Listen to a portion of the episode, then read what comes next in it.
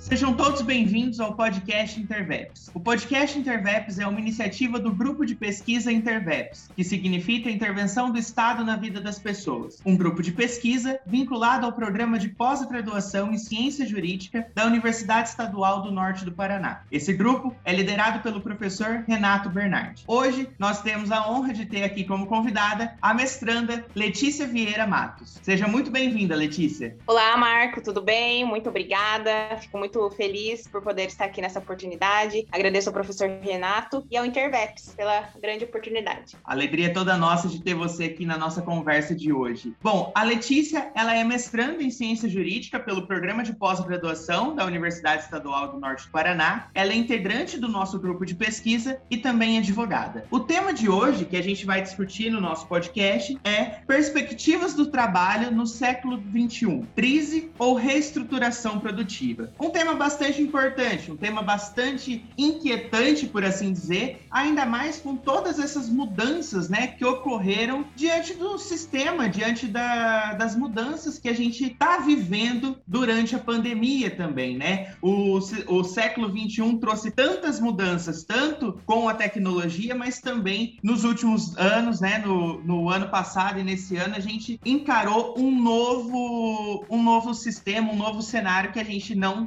previa. Então, todas essas discussões, todos esses cenários vão ser tema aí de uma discussão hoje, minha com a Letícia aqui, que vai ser bem produtiva.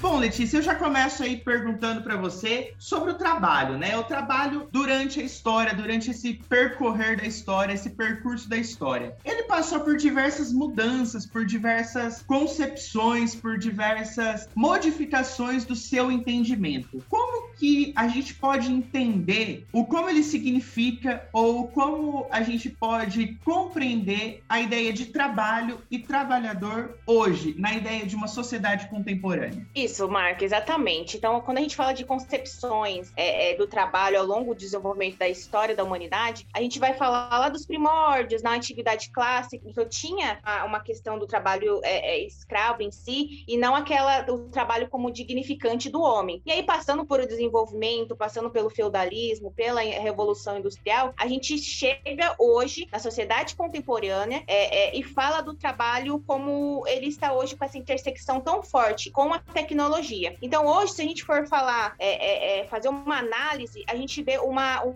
mundo é, do trabalho em si mais heterogêneo, muito precarizado, com as suas relações laborais muito flexibilizadas. Se a gente traz isso, por exemplo, para o Brasil, é uma grande, é um grande exemplo disso é a própria reforma trabalhista de 2017, que trouxe essa flexibilização. É, o professor Ricardo Antunes fala dessa uberização das relações de trabalho e essa, essa, essa relação mais heterogênea. Então a gente tem uma insegurança maior nas relações laborais por parte desse trabalhador e a gente tem uma massa muito diferenciada. A exemplo disso é, são, por exemplo, os trabalhadores é, é de plataforma digital no Brasil e no mundo também. Bom, a partir dessa resposta, né, eu acho que é, a gente consegue até fazer uma relação do trabalho com o capitalismo, né? Como que você poderia fazer, aliás, né, como a gente poderia fazer uma ligação entre essas concepções, essa relação do trabalho com o capitalismo? Tem uma importância, tem uma ligação aí entre essas duas coisas? Turati, sem dúvida alguma, né? Então, quando a gente fala de transformações do, do, do mundo do trabalho, não digo nem só apenas em relação relação ao capitalismo. Mas se a gente for ver essas transformações ao longo do tempo, é, é, o modo de produção é, é, adotado pelo Estado em cada tempo, ele está intimamente ligado às transformações do trabalho. Então, isso quando a gente fala lá do feudalismo, quando a gente fala do escravismo e quando a gente fala do capitalismo. E trazendo isso é, é, nos primórdios do capitalismo, a gente observa, por exemplo, fatores, elementos muito importantes que surgiram ali no capitalismo como, e que vigoram até hoje, né? Então, por exemplo, se a gente for pensar na questão do trabalho assalariado, nessa relação de subordinação entre empregado e empregador, surgiram é, exatamente ali é, na Europa, é, tempos de revolução industrial. E a gente observa isso atualmente. Então, assim, primeiro, é, é, é, importante dizer que surgiram elementos do mundo do trabalho essenciais até hoje, e igualmente a gente percebe essas transformações de acordo com esse modo de produção. Se a gente for falar hoje, quando a gente fala de uma, de uma perspectiva de uma sociedade 4.0 no Brasil, que a gente já observa em outros países, a gente vê que essa pre precarização que a gente fala muito, dessa uberização, está intimamente ligado, inclusive, ao interesse do capital, né? Do capital, do capitalismo e dessa, é, desses interesses patronais. Então, sem dúvida alguma, o mundo do trabalho ele sofre grande influência desses interesses. É, aqui eu gosto sempre de citar, por exemplo, o professor é, é, e sociólogo, filósofo, o Noah que tem um documentário que ele fala muito sobre isso. É, é, são 10 princípios de concentração de renda e poder, que é exatamente o que o capitalismo gosta. E, e esses 10 princípios, que eu vou falar depois, posteriormente, inclusive, eles são importantes porque ele, ele mostra o quão prejudicial o capital ele está em relação ao trabalho. Então, para o capitalismo aumentar o seu lucro, ele vai querer sim precarizar essas relações, porque para ele é lucrativo. Então, é de suma importância essa relação e é de suma importância que a gente veja que é, é, são dois elementos que estão intimamente ligados. Não tem como eu falar de trabalho sem falar de, de um modo de produção, do meio de produção, sobretudo do capitalismo. É, diante disso, né, diante dessa, dessa análise toda que você falou, eu vou puxar muito, o que eu falei um pouco na introdução, né, da nossa conversa, da pandemia também, né? Acho que a pandemia mudou muito todas as relações nossas sociais, é, mudou o jeito que a gente está vivendo. Acho que ainda hoje a gente está, enquanto estamos gravando, né, a gente está há um ano e três meses já nessa situação. É, não sei quando vai ao ar, por isso que estou falando isso, né? Então, quando a gente está gravando, a gente está um ano e três meses nessa situação. É, e a gente ainda está aprendendo a viver nessa situação enquanto relações sociais. A relação de trabalho também. A gente está aprendendo a trabalhar, a gente está aprendendo a modificar algumas relações que antes já estavam, até que algumas já consolidadas. Quais foram os impactos da pandemia dentro desse mundo do trabalho, Letícia? Interessante, Marco, essa, essa reflexão que você faz, né? Tem pessoas que falam assim, ah, é, é quando nós voltarmos ao normal. Aí eu digo, qual normal, né? Qual normalidade, né? Tanta, tantas coisas que a gente tem que observar é que de fato não corriam bem. Quando a gente fala do mundo do trabalho, nessa perspectiva laboral, eu costumo dizer que, na verdade, a pandemia da Covid-19, ela veio desnudar as vulnerabilidades das relações do trabalho, né? Algo que já não estava bom, algumas coisas coisas que não estavam legais, é, a pandemia veio e deu aquele insight pra gente, olha, vamos mudar alguma coisa? E sobretudo o Estado, né? Como que o Estado vai é, é, participar dessa modificação? E trago aqui dois grandes exemplos dessa vulnerabilidade, dessa dificuldade, desse talvez desse descompasso entre a realidade do trabalho e a lei. É, se a gente for observar, o, o, o, o, embora muitas pessoas falam, né, que ah, o vírus ele é democrático, é, não acredito nisso. Eu acho que isso, na verdade, é uma grande falar. Não é democrático, né? Então, a partir do momento que eu tenho trabalhadores, sobretudo os informais, que eles não podem ficar em suas casas, em seus lares, para se protegerem do vírus, é óbvio que eles vão serem é, é, mais contaminados. E isso, inclusive, é algo prático, é algo que, assim, eu trago até uma informação a, a título de exemplo, que o ano passado, no final do, do ano de 2020, que saiu uma pesquisa da Federal do Rio de Janeiro falando exatamente isso, que os trabalhadores que mais se contaminaram, que foram os mais responsáveis pela proliferação do vírus, foram exatamente os informais informais, que são aquelas pessoas que você fica na sua casa e elas vão até a sua residência te é, é, levar algum serviço, algum produto, né? Que são os trabalhadores de plataformas digitais. Então, eles são é, é muito denominados aí de empreendedores de si, que é, trata-se isso, né, de, na verdade, de uma falácia, eles são super explorados, eles precisam é, comprar seus próprios meios de transporte, ganham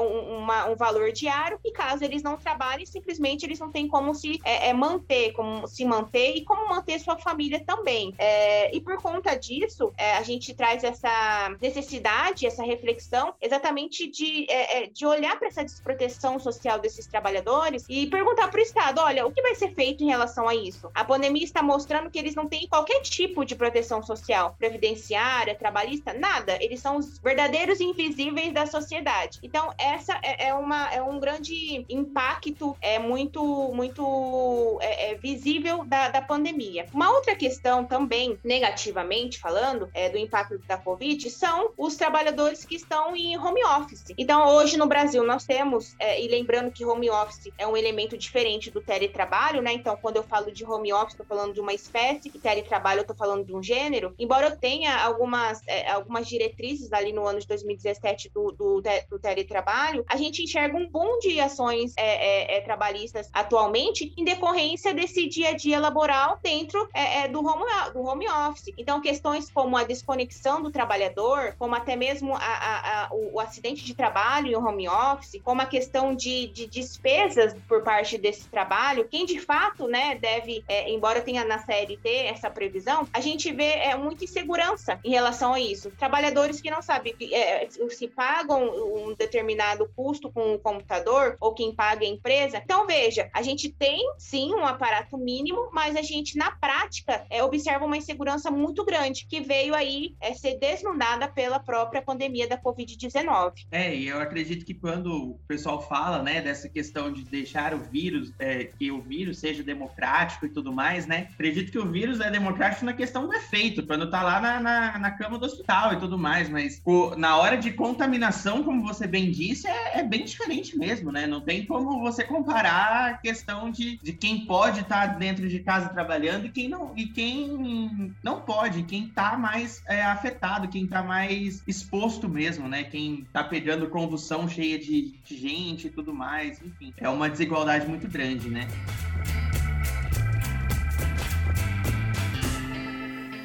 Bom, Letícia, e quanto a isso, né? Quanto a esses desafios do trabalho diante do direito e, e, essas questões que você falou, tanto do home office quanto dos trabalhadores nas plataformas digitais, o que, que você diria aí do futuro do trabalho, né? Tanto diante da pandemia, tanto diante desse cenário, quais seriam as perspectivas para o futuro? Que caminho que a gente pode seguir ou que o direito tá, tá vendo, né? Tá, tá vendo diante dos olhos aí dentro dessa situação, tá, tá desenhando para essa situação frente a esses problemas ou a essas soluções dentro do século 21? Olha, eu acredito, Marco, que a, a pandemia deixou bem claro aí dois grandes grupos de trabalhadores, né? Conforme eu até falei anteriormente na, na no último comentário, é aquele grupo que ele tem um, um capital cultural maior, né? Então ele pode ficar, ele tem essa, esse preparo intelectual é, é, e pode ficar na sua casa, pode se proteger, e aquela grande massa de trabalhador que é, é, tá, tá desprotegido socialmente falando. Então, o futuro do trabalho, é, embora é, é, possa sim ter uma perspectiva positiva, isso vai depender exatamente de como essa desproteção está sendo enfrentada pelo Estado. De modo que, sim, ele precisa enfrentar, ele precisa ter um aparato legal é, de proteção dessas pessoas, e até mesmo, né, porque se a gente for pensar que essas pessoas elas estão sendo cada vez mais é, é, desprotegidas, esquecidas, a gente traz até mesmo uma, uma, uma contradição do próprio capitalismo. Porque eu só tô pegando essa massa e tô desprotegendo, tô deixando sem renda, eu tô precarizando cada vez mais, como que o ciclo do capitalismo vai se manter? Eu preciso de pessoas que tenham um mínimo de renda, um mínimo de humanidade para poder é, é, é, fomentar o sistema do capitalismo, né? Então, de, é, é imprescindível, é para ontem, na verdade. A gente falava muito de, no ano passado, de trabalho em tempos de pandemia pandemia, a, a, a hora agora é muito importante falar de trabalho pós-pandemia. O que, que, eu vou fazer desses impactos negativos? O que eu vou falar, fazer dessa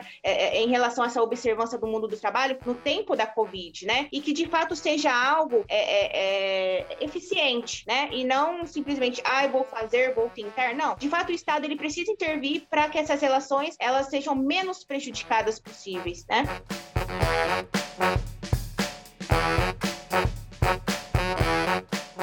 Letícia, acho que essas perguntas, né, esses caminhos que você mostrou pra gente são bem interessantes. Eu acho que quem tá ouvindo a gente se interessou bastante sobre esse assunto. E eu gostaria que você indicasse pra gente aí, né, caso se você tiver mais alguma coisa para falar, fique à vontade. É, mas eu também queria que você deixasse aqui pra gente é, alguns textos, algum, algumas indicações, né, de obras teóricas, né, de alguns autores para que a gente possa é, se aprofundar mais é, sobre, o, sobre o tema, né? Para hora que acabar aqui o episódio, a gente possa se aprofundar mais no, no assunto que você falou aqui tão, tão bem pra gente. Olha, Mark, em relação a alguma referência, eu posso dizer muitas aqui.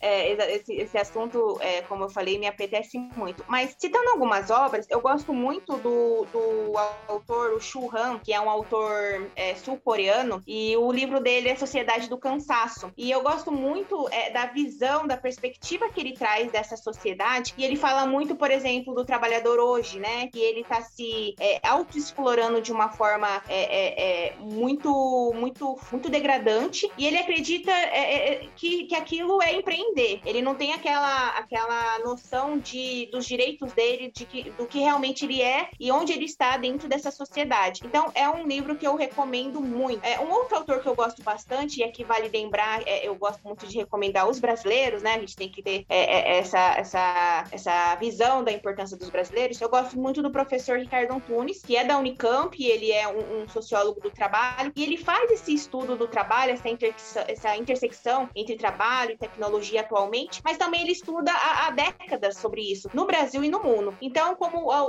como obras dele, eu gosto muito, que saiu pela Boitempo agora em 2020, é Coronavírus, o trabalho sobre o fogo cruzado, que ele fala em tempos de pandemia, né, das relações laborais no Brasil. Uh, tem também o privilégio da servidão, que é, um, ah, salvo engano, do ano de 2018, muito interessante também, recomendo. E os antigos, né, do Ricardo Antunes, Adeus ao Trabalho, Os Sentidos do Trabalho, sou realmente muito fã dele, sempre utilizo aí nas minhas produções. É, e se eu tiver mais um tempinho ainda, gostaria também de, de recomendar mais dois, que eles falam muito da precarização. Uma que seria o, o, o precariado, né, do, do Guy Stanton, que é bem interessante, ele fala do precariado, dessa nova é, classe perigosa, ele faz essa, essa, essa, esse estudo é, do quão essa insegurança em relação a esses trabalhadores na sociedade é, perigo, é perigosa e como o Estado ele precisa intervir nessas relações é, de modo a, a, a, modificar essa situação. E um, um outro, um outra, uma outra obra que eu acho bem interessante é da professora Ursula Hulls, que ela fala do cyber precariado, né? Ela fala desse, desses infoproletariados que o Ricardo Antunes nos diz muito, que é esse trabalhador de serviços da era digital, que é uma, é uma nova classe trabalhadora também que a gente observa muito nessa sociedade 4.0, nesse período aí é, é pós-industrial. Tá certo. Acho que agora a gente tem uma boa bibliografia aí para pesquisar sobre o assunto.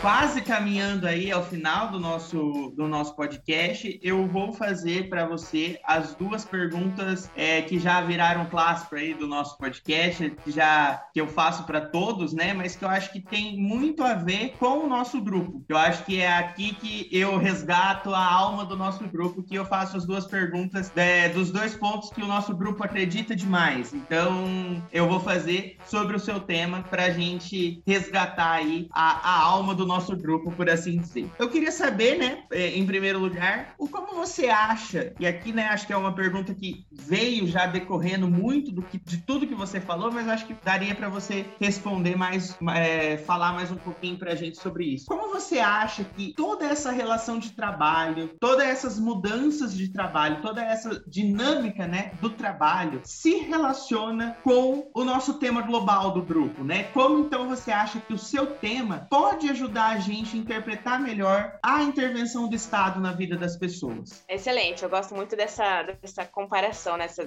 intersecção. Então, quando a gente fala é, desse descompasso né, do mundo do trabalho, da realidade social do trabalho e em relação à lei, a gente, é, é, é sobretudo, a gente está falando da importância da intervenção do Estado, né? Então, se a gente está observando que na sociedade contemporânea, a, a, talvez a lei, o direito do trabalho não esteja acompanhando essas, essas transformações, essas, eu digo sobretudo essas mutações sociais, o Estado precisa intervir, né? Grande exemplo disso é tempo de pandemia, quando a gente fala que o Estado, por exemplo, ele precisou aí editar medidas provisórias, né? E, e, e a maioria das medidas provisórias foram na área trabalhista. Então, se a gente for citar o ano passado, no ano de 2020, a MP 927, a MP 936, é, é, foram assim de suma importância para gerar emprego, ou melhor, né? Para não diminuir o emprego, para se manter a renda e, sobretudo, também para falar sobre as relações no, no, no home office, em relação à Covid como é, uma doença ocupacional. Então, tanto que foram tão importantes que no ano de 2021, que a gente acreditava que não haveria tanto essa necessidade, elas foram reeditadas novamente e, e é, novamente trazendo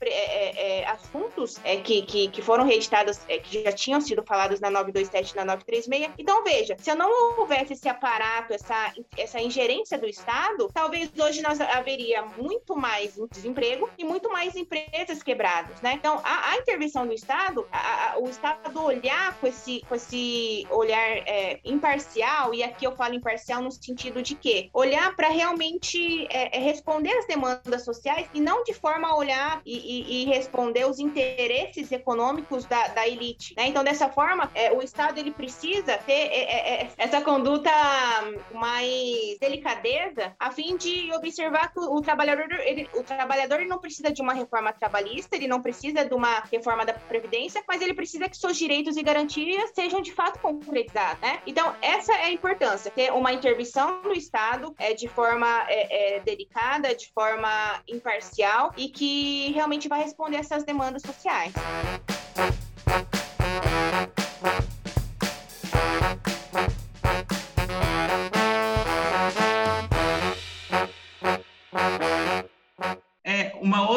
Parte do grupo, né, uma, uma, uma, outra vertente do grupo é sobre a questão da interseccionalidade da arte, né? A gente gosta bastante, a gente acredita muito nesse diálogo do direito com a arte. A gente acredita que é, a subjetividade da arte, é, o diálogo que, é, que, o direito pode fazer com a arte, traz dela, é, da empatia, da subjetividade, traz dessa interdisciplinaridade algo que o pragmatismo do direito às vezes não consegue deixar a gente alcançar. Então eu gostaria que você agora, para finalizar, né, como a nossa última pergunta, trouxesse para gente alguma sugestão de filme, de livro, de música, de documentário que tenha aí uma visão, é, talvez eu, eu costumo falar mais leve, mas às vezes não é nem mais leve, né, mais subjetiva, um pouco diferente do, do, do, do seu tema, para que a gente também continue na reflexão do tema, mas de uma outra forma, mas que também vai ajudar a gente a debater, a pensar mais sobre esse assunto. Olha, chegamos na parte que eu mais acho interessante, que eu mais adoro, é, até mesmo porque tive a honra de participar aí da primeira turma, né, do mestrado, é, que você também estava aí conosco, professor Bernardi, sobre arte e direito. Então, eu, eu queria citar aqui três, é, três filmes, se, é, eu, se você me permite.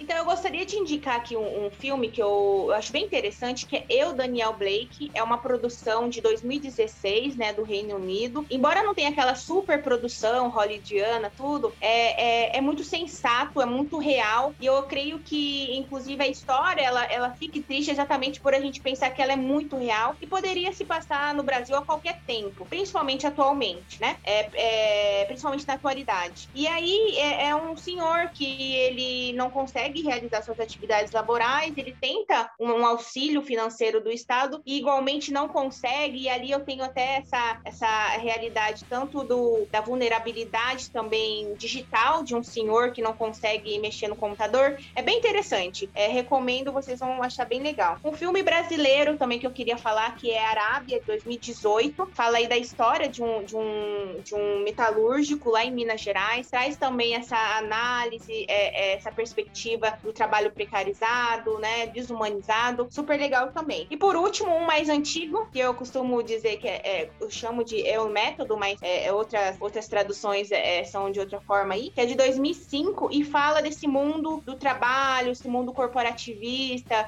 do corporativismo e do mundo corporativo, dessa competição exacerbada dentro das grandes empresas e também tem muito a ver com esses trabalhadores infoproletariados. Então são os três, os três filmes que eu recomendo aqui para você. Tá certo, boas indicações. A gente termina em alto nível aqui o nosso podcast.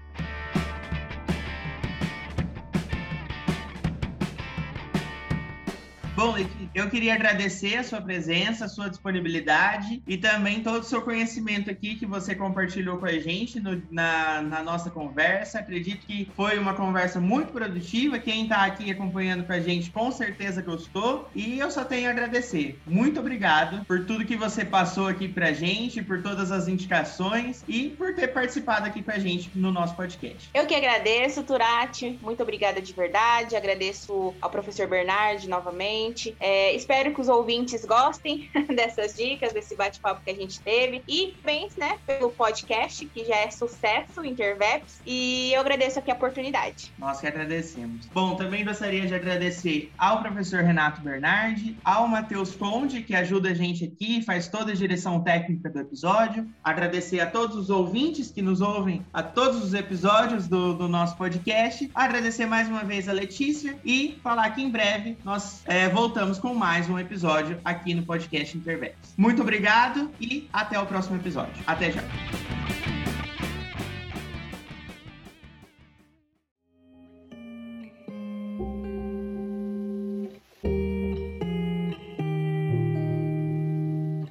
Esse episódio do podcast Interveps não poderia terminar diferente. No último dia 25 de junho, perdemos um membro do nosso grupo, o mestrando em Ciência Jurídica da UEMP, professor e policial rodoviário federal Guilherme de Graff, para a Covid-19 depois de sua brava e forte luta contra essa doença. O Interveps está em luto.